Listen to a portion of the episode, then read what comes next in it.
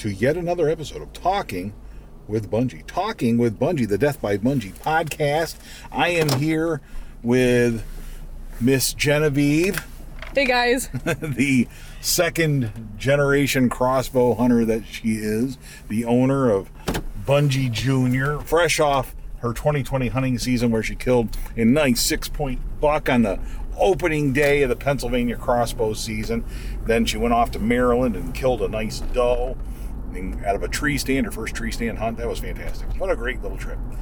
And actually, I'm writing about that most recently. That's the section I'm working on in my most recent Aw. book. Yeah, in the upcoming book for 2021. I'm writing a new book, believe it or not, and that is, part, is going to be part of that book. It's pretty interesting. It's actually fun to relive those things, and I hope that people will like the book down the road. We are digesting a well, first of all, I'm digesting my Dunkin' Donuts iced coffee that we got. We stopped at a Dunkin' Donuts here and on our way to check some trail cameras this morning, right? Yeah. But we are also on this little road trip here. We are digesting and discussing a comment on the Raven video that we did recently on the YouTube channel. And we're talking about some of the points that were made. A very lengthy comment from a friend of Bungie. Oh man, they hit it out of the park with that Dunkin' Donuts. Man, I love that Dunkin' Donuts. Not all Dunkin' Donuts restaurants are created equal. But I will say this this podcast has been a lot of fun, some discussion for me and Genevieve, and hopefully you're getting a kick out of it and having some fun with it as well. It's just topics for discussion. It was a lengthy comment on a Raven video that was left for us. Nine points, am I right? Yes, nine. nine whole points. We are discussing numbers seven through nine on this second part of our trip. So, what do we got here, Genevieve? We talked about uh, Raven and whether 2,000 feet per second would be a good idea. And just for the record, Raven does not shoot 2,000 feet per second, at least not yet. Not yet. Not yet. oh, for the day, right? Yeah. I've been waiting for 10 years to hit 500 feet per second. I am so impressed with the company that finally does that. And I guess my point was in a previous episode really, to me, 500 feet per second is a milestone for crossbows. I stand by that statement. I stand by that belief. And I say that because Raven, with their release of that new crossbow, gets to say, look, our company, this manufacturer, this crossbow can do something that no other crossbow in the history of the world has been able to do, and that is shoot 500 feet per second. No other piece of archery equipment in the world shoots 500 feet per second in a bow or crossbow or anything that is mass produced that anybody can go out there and if they got the money they can buy it that's pretty cool. Because what it does is it challenges those other manufacturers. It says, hey, look, we can shoot 500 feet per second. You can. So those other manufacturers now have to start looking at methods to keep up. They got to look for a way to keep up. And not just crossbows either. Correct. For compounds too. Yeah, yeah. When you look at the crossbows, like what you use, for example, 351 feet per second, that was pretty close to the top of the food chain back 10 years ago when I started crossbow hunting. Mm-hmm. But now, everybody makes a crossbow that shoots 350 feet per second. Yeah. That's a pretty, a pretty solid standard speed for a crossbow. That's a good speed, right? Yeah. and I touched on this in the last, the first part of this podcast, that whether or not 500 feet per second moves archery forward. Inevitably, it does, because what you see now is other manufacturers trying to find ways to make up the difference. How do they make up the difference between them and Raven? Raven shooting 500 feet per second. Our fastest crossbows, some manufacturer might be saying, shoot only 450 feet per second. How are we going to close that gap? How are we going to get closer to that? There's two ways to do that. Otherwise, you're left behind in the market. One is you go out there and you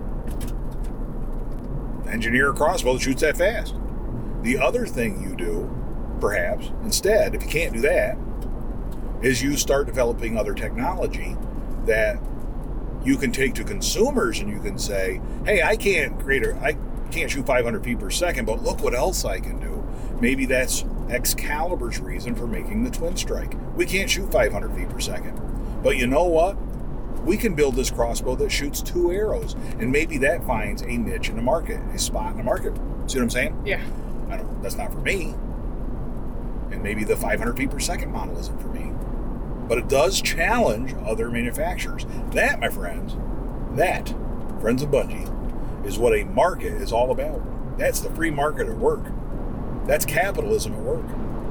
That is the challenge. That's what keeps these manufacturers honest. Without that, they get lazy. And they start making the same product and charging more for it. Only in a free market of this kind of competition do manufacturers find the need to start making better products for less money. That's where it's got to go, and it inevitably goes in that direction. You're only going to sell crossbows for what the market will bear. The market will decide what crossbows are best for consumers and what features they want. Speed is one of those features. What else we got here? Now that there was a little bit of discussion in that previous one, Genevieve, where we left off about rage being all the all the flash and no All flash and no meat. all flash and no meat. And I, I just I disagree with that as to Raven and Rage. Rage, the Rage crossbow hypodermic, actually more specifically, the Rage hypodermic, is the best-selling broadhead in the world. Period. Now, on one hand, you get to be the best-selling broadhead. This is true. That advertising goes a long way in that. If, if certainly people don't know about a broadhead, they're not going to be buying that broadhead. You got to know about it, right? You have to advertise. You got to get that the word out. But by the same token, I don't think it's fair to say that Rage does that over a 10 year period based on advertising alone. And this commenter, this poster, agrees with that assessment because he does point out that Rage eventually started building a, pro- a really good product. Now, I don't know how you can say they eventually started building a really good product. I think that, uh, you know, I don't know. I went to Rage specifically uh, based on I did a review of a handful of broadheads that I was interested in, and that one performed the best. It was the most accurate, and that's the reason I hunted with it. And I've never been disappointed with it in the three or four years that I've been using the Rages. Not saying you should use Rage. I'm just saying that's my experience with Rage. All right, now let's go on to the next one, Genevieve. Read it for us. Tell us what we're talking about, and give me your thoughts. All right. Point number seven 340 pound limbs. Yeah, nothing odd about that. Anyone here know anything about limb construction? Obviously not Raven, because the highest proclaimed limb builder in the world, Barnsdale, refuses, last I knew a few years ago, to build limbs over 200 pounds while carrying a li- lifetime warranty. Alrighty, now you're talking my language when we're talking about limbs. What are your thoughts on that, Genevieve? I don't know, 340 pounds is a lot though. Yeah, 340 is a lot. What are your crossbow limbs? They are, what, 285? 285, Yeah. 285 pound draw weight on those tiny little micro limbs, which are tiny little micro limbs, but they are in fact 25 inches wide. But of course, they're they stick straight out, right? Yeah. So the size of those limbs, we could measure the actual limb, but and I agree with you 100. percent 340 pounds, that's a lot, right? That's an awful lot. You can't rope cock it. That reduces my interest. Again, rope cocking is a feature that I like, but it's not a mandatory feature. You can't, in this day and age, I don't think, get to say I want all these various features and insist only upon those features. You got to rank them. You got to weigh the good with the bad, what you like and what you don't like, and pick a crossbow based on that. Most likely, pick the one that most that is most suitable for you. 340 pound limbs, you're not going to rope cock that. I'm not to, that's for sure. And, and these aren't designed. Raven is not designed for rope cocking. No. They are all cranks. And they have they've been doing cranks longer than anybody else. So they know how to do a build a crank. At least that's a, a good argument. I think that that's a, a safe statement. Okay. 340 pound limbs, let's look at the Excaliburs, right? 285, 305. There's a 305. I think the highest the Excaliburs go is 325. Those also claim to offer a lifetime warranty. Excalibur's had problems in the past with limb breakage, mm-hmm. right? Every manufacturer's gone through a spell of that. Limb breakage, to me, you have draw weights like that big, you're asking for trouble. I agree. But here's the difference between, and we talked a little bit about this in our last episode, how we had been up to the archery shop here, a local shop, and spoken with one of the guys who runs that shop, who I've known for a long time, and they're a Raven dealer. One of the big differences on a high draw weight on these style of crossbows as opposed to the recurves is that if you look at the limb travel on Bungie or Bungie Junior on a recurve crossbow, it's got a lot of limb travel, right? Those limbs are stretched right back under 285 pounds of pressure or even more. And then when you let go, they move six inches or something, right? Yeah. These move like two inches. When you cock them, they're really only moving in two inches on a side. So each limb is getting a lot of pressure on it, but only over a smaller distance. It's not bending it as far.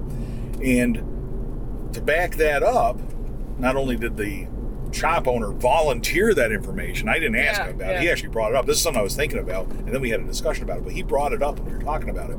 But he brought it up in the context of having only two crossbows from Raven returned that they had sold over the past several years. Only two, where they had to involve the manufacturer to get something fixed. One of those, the guy fired it and it hit a tree, and that one actually didn't break the crossbow, but he had to, they voluntarily replaced it, saying we don't think it's safe to shoot. And he actually pointed out, the guy at the shop pointed out that Raven probably didn't have to replace. Yeah, they, they didn't. They yeah. couldn't have. They could have said no because it was really the guy's fault. The other one was a situation. What was it? It was the guy that kept it, Yeah, he left it cocked for four months and forgot about it. forgot about it. And we talked about that in the previous episode. But that one, the limbs didn't break in that situation either. I think he was saying something about the, The camo. string did. The string. Oh, the string broke on that. That's Yeah. right. The string broke, and he said they didn't know when the string broke, but the guy went and found out the string was broke, but it had been left cocked. So, uh, whatever. That, that's how you find out. I bet that was a nice little discovery. That oh, my Uh, string broke. yeah. That's great. so, and that's not a normal occurrence. I don't think anybody's out there saying that. I also don't like that high. Man, the a high draw weight like that, when you've got that high draw weight and all that stress on those limbs, and you're using a cocking aid where your face is right there in front of that thing. I don't know. I don't know if I like that. I've been seeing Facebook posts. I sent you one. Yeah. What was that one? The which crank was that? That was your crank. That was yeah. EXT. Yeah.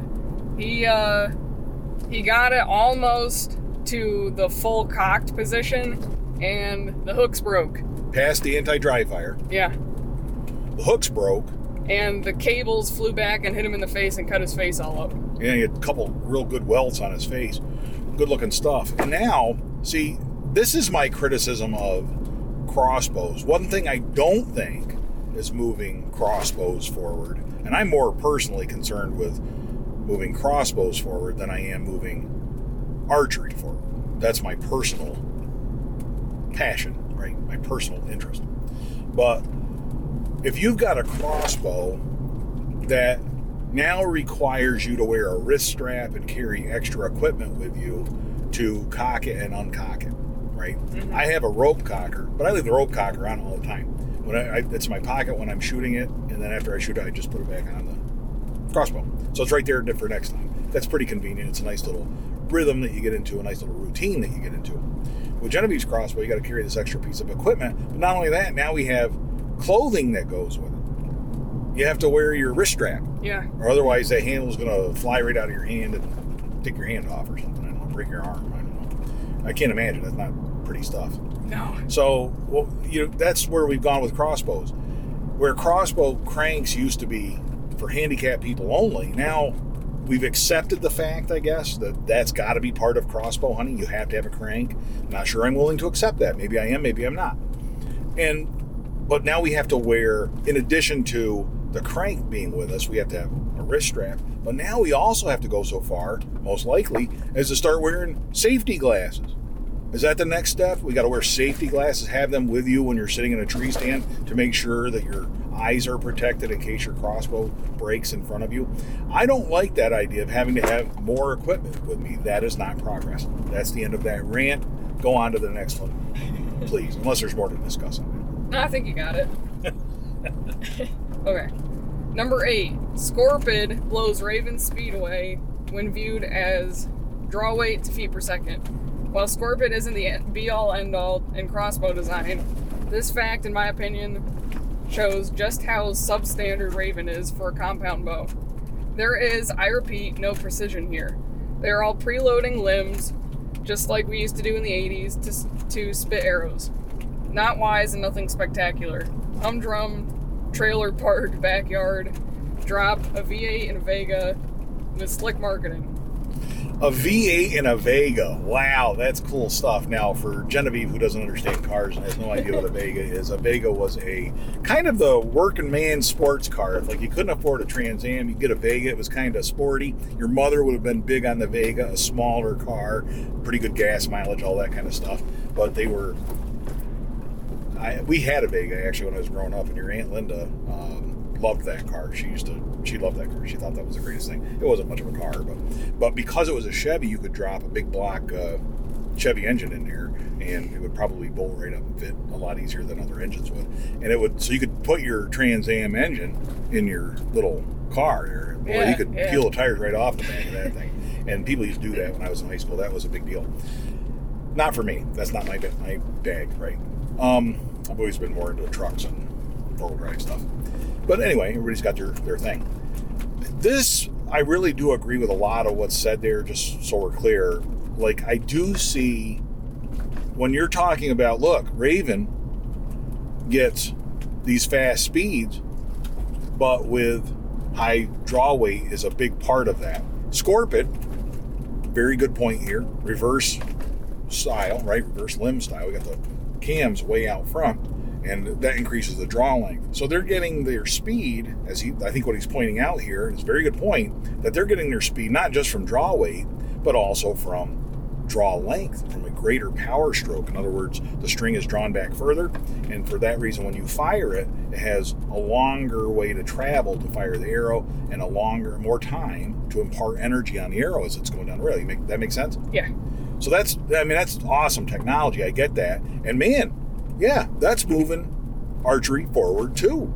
Yeah. And by drawing it back like that, you're also getting that greater power stroke. You are getting the maybe their cam design, what have you. Other things are contributing to the speed of that arrow, not just the draw weight. I get that.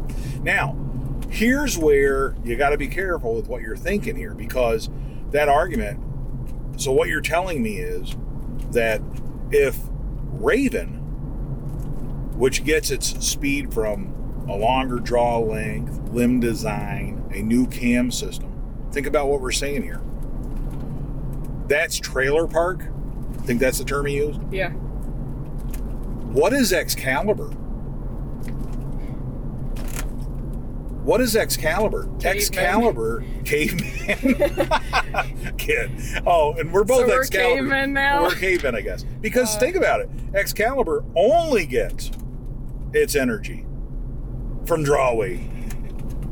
And uh, think about it, like that's pretty much all they got. There's no cams. So if you want a longer, a faster crossbow, you just got to increase the draw weight and pull it back farther, right? You got to put giant limbs on here and pull them back farther. That That's all you me. got. I, you know, I'm very happy with Excalibur. I'm not knocking Excalibur. Don't read that into this at all. This Death by Bungie podcast, this Death by Bungie channel is not about bashing other people's equipment. Absolutely not. There is so much great equipment out there, and I've learned so much looking at these different models when I do these videos, looking at different manufacturers. I learn all kinds of new stuff. It's so exciting. This is the most exciting era of crossbow hunting in my 10 years, 11 years of hunting with a crossbow, 12 years of looking at crossbow information and different models. This is the best. This is awesome. There was a time, going back eight years, I wasn't even interested in looking at stuff. Now I'm very interested in looking stuff. There's a lot of great stuff out there. So there's there's a lot of good here, right? Not bashing these models. Scorpion's one I'm going to look at more closely. I haven't looked at them so much yet, but so be it, right? Um, you see why that's not the whole discussion, and I don't want to bash Excalibur. Certainly not going down that road. My next crossbow might be an Excalibur. It very well could be.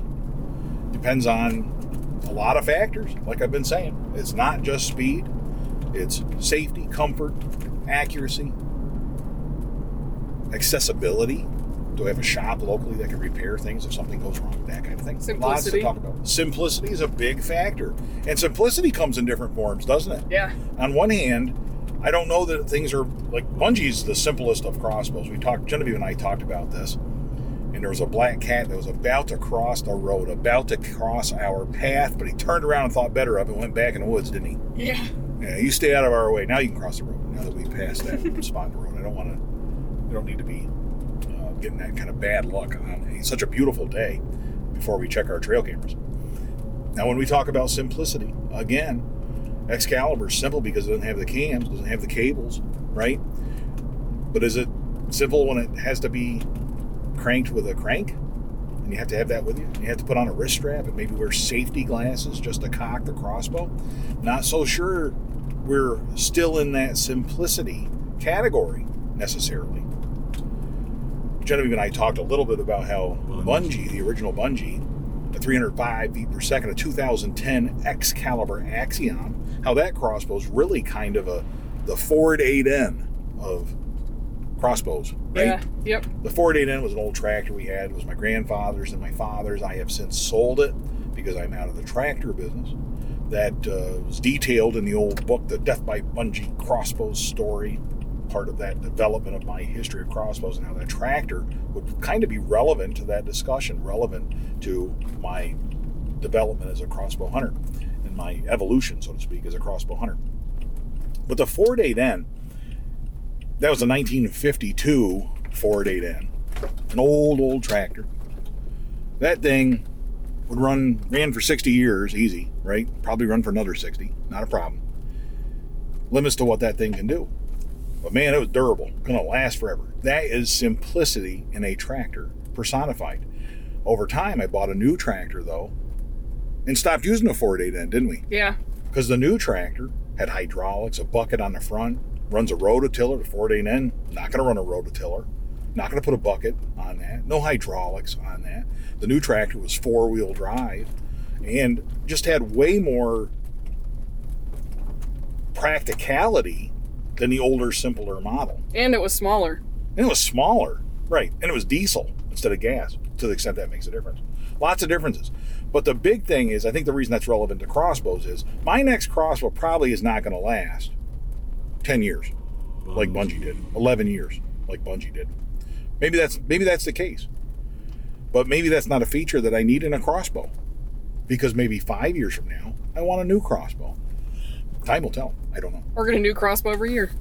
And maybe you want a new crossbow every year. That's a pretty expensive proposition, but you never know. Read on, Miss Genevieve. Okay. All right, this is our last point, number nine. Back to the arrows. I buy my arrows from the guy who builds the arrows for the top three manufacturers out there today. So my point is, is that I don't want any bow that requires a special arrow because I can get the best arrows in the world from an outside source, and they are even better than what he builds for the manufacturers. See what I'm saying? Why would I want to be locked into anything that pigeonholes me when I can just go with the arrow that works best? That just makes no sense to me.